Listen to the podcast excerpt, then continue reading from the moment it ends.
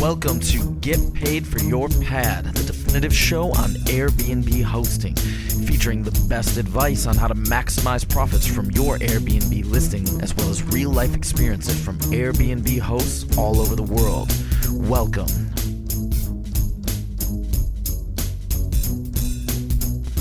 Get paid for your pad. Get paid for your pad. Get paid for your pad. Get paid for your pad. Get paid for your pad. Get paid for your pad. Don't wait for the day after check in to get paid. Visit payfully.co to learn how to get paid months in advance for your upcoming bookings on Airbnb, VRBO, and other platforms. That's payfully.co. This week in the world of Airbnb, welcome everybody. I'm here with Mr. Glenn Carter, the head of marketing of Hostly. Glenn, welcome. Hey Jasper, how you doing? How's Panama? It's warm. It's very warm. I'm about to go on a little adventure in the next couple of weeks, renting a car and driving through the whole country. I've never been outside of the city here, so it's going to be very interesting. I'm going to do some kite surfing and uh, hopefully see some uh, exotic animals as well in the jungle. Cool. So you're gonna you're renting a car and driving through the entire country or That's- different countries? That's that's the plan. That's that's, that's the plan. I don't know if you can take a rental car to another country. I tried it once in Mexico. I tried to drive into Belize, but then they stopped me and they said it wasn't allowed. All right. Well, yeah, maybe stay in country so you don't get arrested. yeah, that sounds like a good plan. Well, there's quite a. sorry, what? Oh no, I was just gonna say I'm warming up myself. We took a trip down to Florida from Ottawa, Canada, so we're we're escaping the winter and uh, enjoying the, the nice white sandy beaches here in uh, in Destin. That's a very wise decision. I was in uh, France a couple of weeks ago skiing, and it was like minus 20. And then I flew directly to Panama, and I went from minus 20 to like plus 30. So that was a nice, uh, nice little temperature shock. Yeah, you need it sometimes, especially this time of year. I, I definitely prefer the heat over the cold. I've came to that conclusion many times actually. Even the extreme heat of plus thirty. When it's really hot, you can still go outside and you're in the air conditioning. It's okay. I guess you can do that too. If it's cold, you can go outside and it's warm. But still, like I enjoy being outside. The heat doesn't bother me so much outside. It only bothers me at night when I go to sleep. But then there's always, you know, the air conditioning. Yeah, I guess if you're kite surfing, need the heat anyway. We we tend to hibernate in Canada during the winter, so that, that's our solution to that problem. Yeah, I tried kite surfing in Holland too. When in April, when the water was still really cold, and that wasn't very pleasant either. it's like my feet were freezing. I couldn't move my fingers. I literally couldn't move my toes uh, until like about half an hour after I quit. What was the temperature? I don't know. It was cold. Lesson learned then. Lesson learned. Let's talk Airbnb. Let's start with something fun. 10 facts about Airbnb that you wouldn't otherwise know. Well, I don't know if that's true. I definitely knew some of the facts. It's always fun to, to look at some facts and see how everything is going in terms of numbers. Let's see. Let's let's just pick the interesting ones. There's more than four and a half million Airbnb listings right now in 81,000 cities around the world. Airbnb hosts have earned 41 billion dollars in 10 years. In 2017, the biggest night was when approximately 3 million people stayed on Airbnbs around in 20,000 cities around the world. Oh yeah, in 2008, roughly 400 guests checked into Airbnb listings. So that was the year that they started. Now, 400 guests check into Airbnb listings every two minutes. So that's what changed in the scope of 10 years. I like the total number that Airbnb hosts have earned. The $41 billion over the last 10 years is very interesting to me. Another one, too, is, uh, you know, amidst this backdrop of the ongoing debate about whether Airbnb is good for communities, you know, one of the facts here is that Airbnb guests spent 6.5 billion in restaurants in 44 cities between September 2016 and September 2017. So in just one year, Airbnb guests brought in that kind of money into just these 44 cities. Whether those guests would have stayed in a hotel, a lot of them probably would have and still spent the money, but it just goes to show that the tourism industry is now heavily reliant on short term rentals. Yeah, and I guess if you stay in a hotel, you're probably going to spend the money in different restaurants, right? A lot of hotels have restaurants on the property, on site. And Mhm. also, the hotels are typically they're usually concentrated in, in a few neighborhoods, right? A few central neighborhoods, whereas the Airbnbs are more spread out throughout the whole city. So I'm, I'm thinking that, uh, yeah, of course, if you stay in a hotel, you still need to eat. But then at the same time, you know, you're probably going to spend your money in the more well-known restaurants, the, the hotel restaurants, etc. So I think for the small restaurants in the residential neighborhoods, it's probably a good thing. Yeah, for the smaller mom and pop restaurants, absolutely. I think that's completely correct. Another one that I liked is it said in 2009, 57% of Airbnb guests were from the US. Eight years later, you know, in 2017, only 29% of those guests were from the US. So that really goes to show that Airbnb's international expansions have been successful. It's not not necessarily a US centric platform anymore. I mean, less than a third now are, are US. I find that very interesting, and it shows that their their expansion efforts have been wildly successful. Yeah, and also most of the biggest Airbnb markets are not even in the US. I remember making a list of the top 10 Airbnb markets. I think one was Paris. I think London was in there. I think there was only two American cities, actually. I think it was New York and Los Angeles that were in the top 10. So definitely oh, wow. that also shows that it's not just the US, it's a worldwide phenomenon. Yeah, and with the growth ambitions into China as well, I think uh, it'd be interesting to see that number in a year or two from now. Absolutely. Let's see. We have an article, a big, there's another study that has been done about the effects of Airbnb and more specifically, what did Airbnb do to New York City? And there's been studies about this before. The complaints against Airbnb are in two categories, right? There's when the guests misbehave. And then secondly, it's the effect that Airbnb has on neighborhoods, right? They're saying like increasing rents. They're saying houses are being taken off the residential market.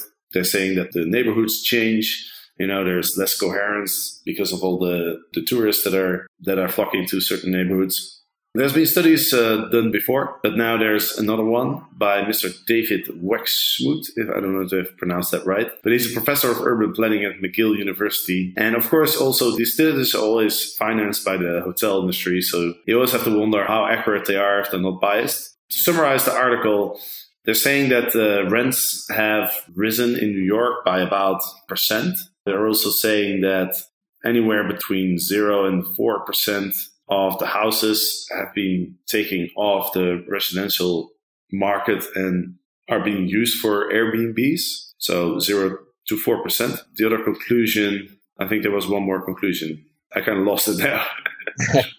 yeah, no worries. As you mentioned, this is uh, David Wachsmuth from McGill University in Montreal, where, where I am there are issues with the study. I mean, you mentioned that, you know, it was funded by the New York City Hotel Trades Council. So I'll let your listeners take a guess of what side of the de- debate they're on. The big issue for me is, you know, the study uses estimates of Airbnb activities from AirDNA.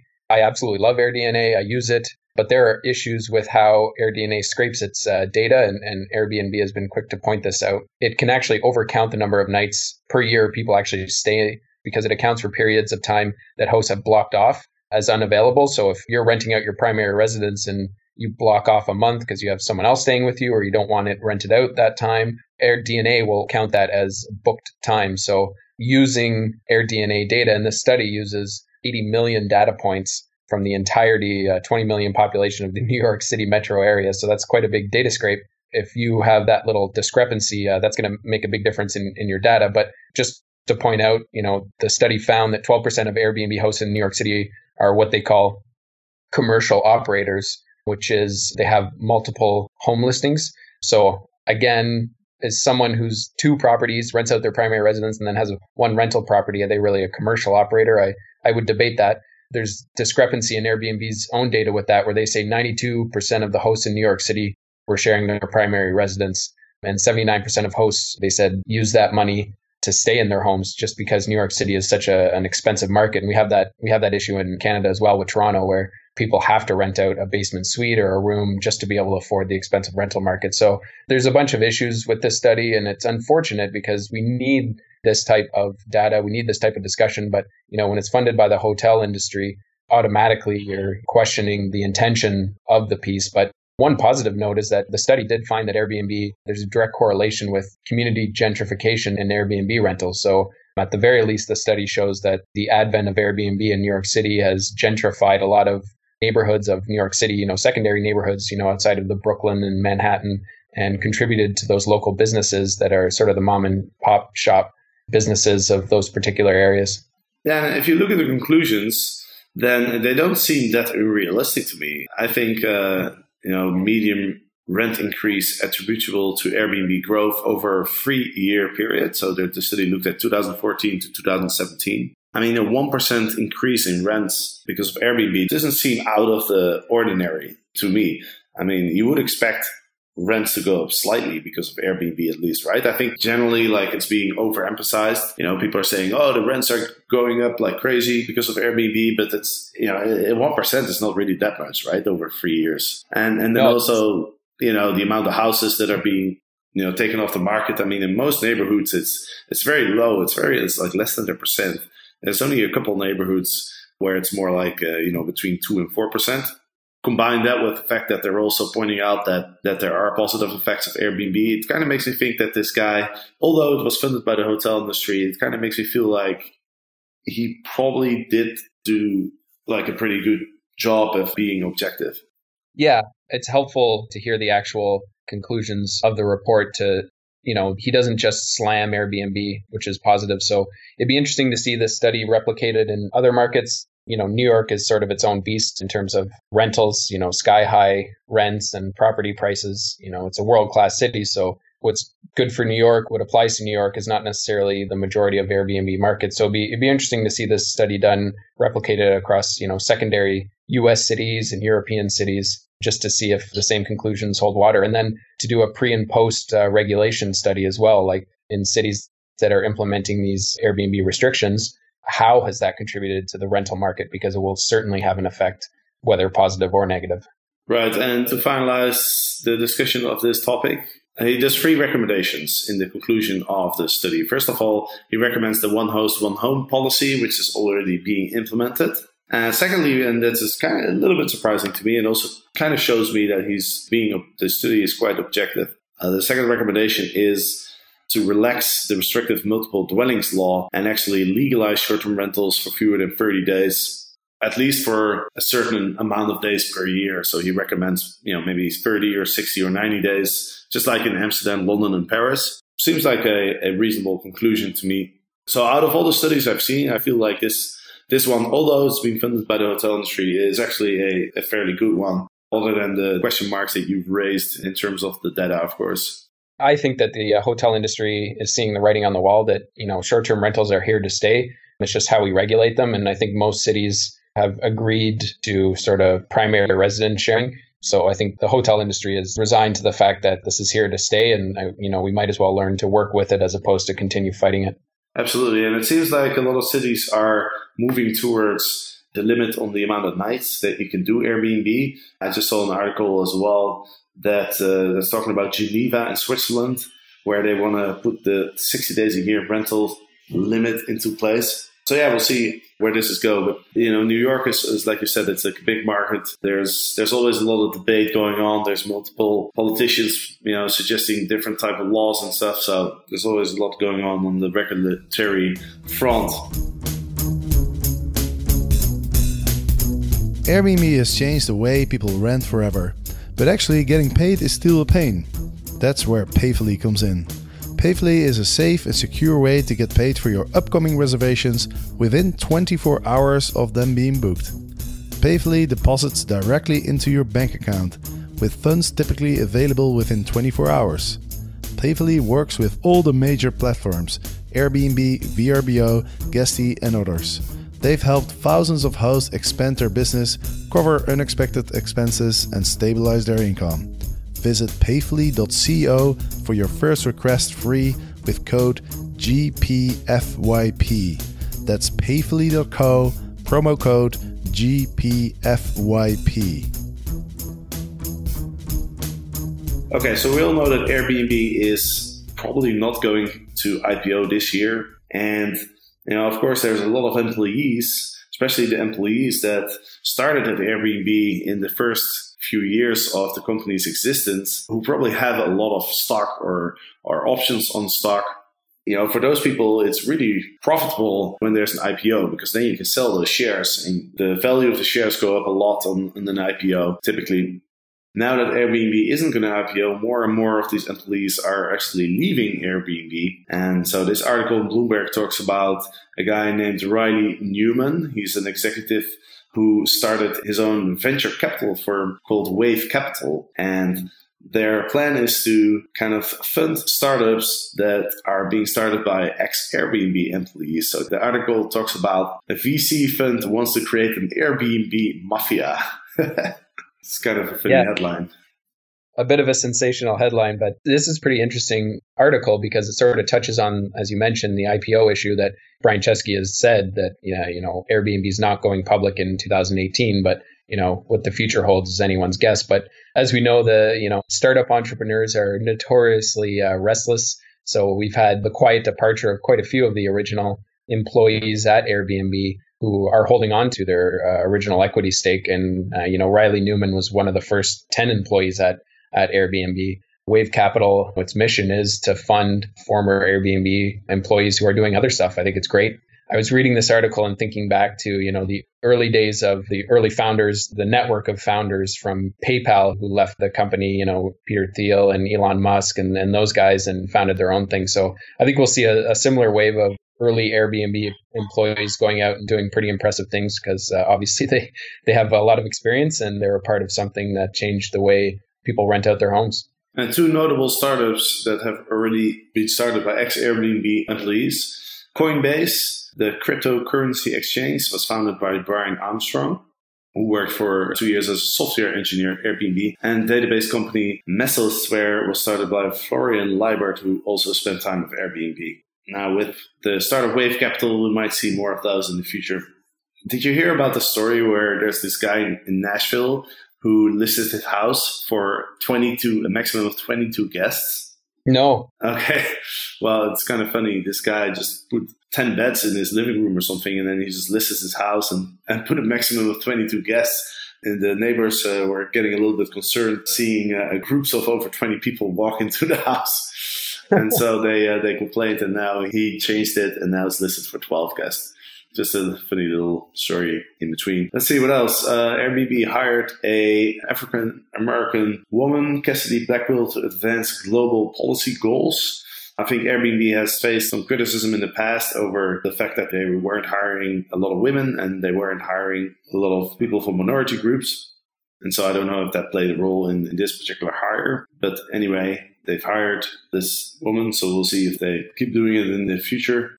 Oh, there's another story. Airbnb Premium. Investors will pay 2 to 3% more for short term rental properties. So if you have a home and you want to put it on the market and you can show that you've you've had an active Airbnb history, then apparently investors are, are willing to pay about 2 to 3% more for your house, which, which I kind of feel is not that much.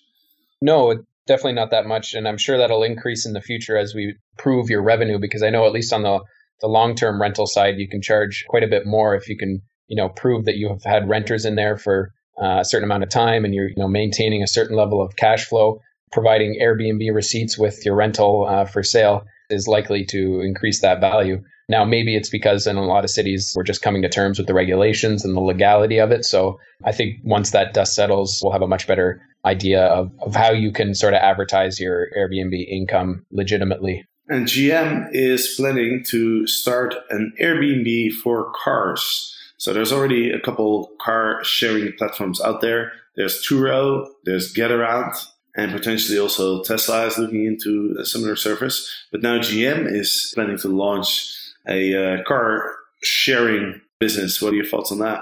I think it's super interesting. I mean, I've used Turo and uh, I've heard of Get Around. I think it's a great model you're never too late to the game. I think they're the first major car company to do this, although I know, I think it was Ford who had partnered with Turo or get around one or the other. The GM Maven platform has been around for a bit now. They're just extending it. So I never used it, but I believe you could rent out a GM vehicle from a dealership for a couple hours like you would on Turo or Get Around. They're extending this to allow owners of GM vehicles to use Maven to rent out their vehicle to people in their in their community or, or tourists or whatever. It's exactly the same as Turo if anyone's used that. So I, I think it's very interesting, and I think you know going forward, this type of model is only likely to gain more traction as you know car ownership is reducing. Car loans is quite a huge issue in the U.S. as you probably know. With car ownership on the decline and, and driverless cars in the rearview window, unintended, I think you know these car sharing platforms are only going to become more and more utilized by people. Yeah, it's interesting to see that uh, Turo has grown quite a bit. It's grown fivefold in recent years to car listings has tripled to 200,000. I guess there's 5 million users on the platform. But still, they raised 92 million in September and it's now valued at about 700 million. So uh, considerably smaller than Airbnb, of course, but still 700 million. That's a pretty big valuation. Getaround raised 45 million last April, where Toyota Motors uh, invested in them. So it seems like the car sharing platforms are uh, are definitely uh, doing well. It's still relatively small, but I remember when they first came about, a lot of people were very skeptical. They were saying like people don't want other people to drive their cars. You know, the, the car is a very precious belonging for a lot of people. It's kind of like a baby, and they don't want other people driving it. But uh, but it seems like they're they're getting some momentum. Well, it's the exact same arguments that people used in the early days of Airbnb. You know, no one wants to rent out their home to strangers. Why would why? Would exactly. Yeah, that's that's true. It takes a while before these type of things change, you know, before people start thinking differently and seeing their property and their belongings as kind of tied to their identity, but more as just something that you can use in order to either get from A to B or to uh, have a roof above your head and not be in the rain. Yeah, exactly. It's an asset that you can leverage to earn some uh, supplemental income, and there's nothing wrong with that. And good on GM for getting ahead of the curve, uh, even though there's Turo out there. You know, I think Turo just raised last year almost $100 million in their Series D round, and they've acquired a couple other startups. So they're really, really solidifying their position as the uh, leader in this space. But competition is always good. And I think GM is, they're not just a startup, right? So they have the wherewithal to have a go at it maybe they'll extend it beyond GM vehicles in the future. So this is a pretty interesting uh, development in the whole car sharing world. Awesome. And with that, we come to the end of this episode. So, Brett, thank you for joining me. And uh, of course, thanks to all the listeners for tuning in.